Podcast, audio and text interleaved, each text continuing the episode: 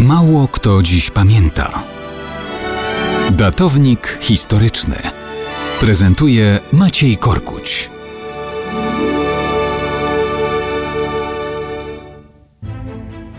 Mało kto dziś w Europie pamięta o rocznicy zniknięcia bez śladu księcia Brytanii, 14-letniego Artura I Plantageneta. A stało się to na początku kwietnia 1203 roku. Artur był pogrobowcem, bo przyszedł na świat już po śmierci ojca Gottfrieda Plantageneta, księcia Brytanii i angielskiego królewicza. W tej historii ma znaczenie, że Artur był także wnukiem króla Anglii Henryka II. Stąd brały się jego prawa do tronu w Londynie, gdzie rządziła francuska dynastia Plantagenetów. Sekwencja zdarzeń była następująca. Król Anglii Ryszard Lwie Serce z dynastii Plantagenetów, czyli stryj Artura, wyrusza na trzecią krucjatę do Palestyny. Tam umiera raniony strzałą z łuku. Jego brat Jan bez ziemi natychmiast koronuje się na króla Anglii. Jednak część szlachty woli nastoletniego Artura, księcia samodzielnej Brytanii. Ten uzyskuje poparcie króla Francji Filipa II Augusta, zostając jego wasalem.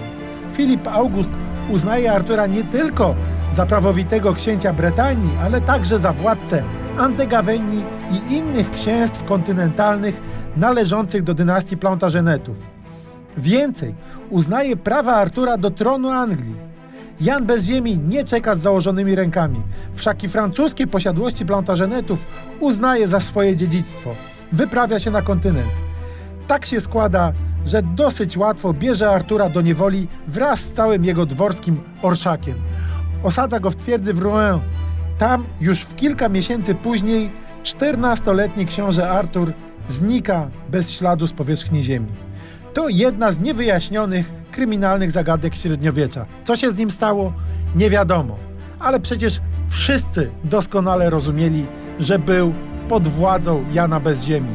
I to jego uczyniono odpowiedzialnym za zabójstwo lub po prostu zniknięcie Artura.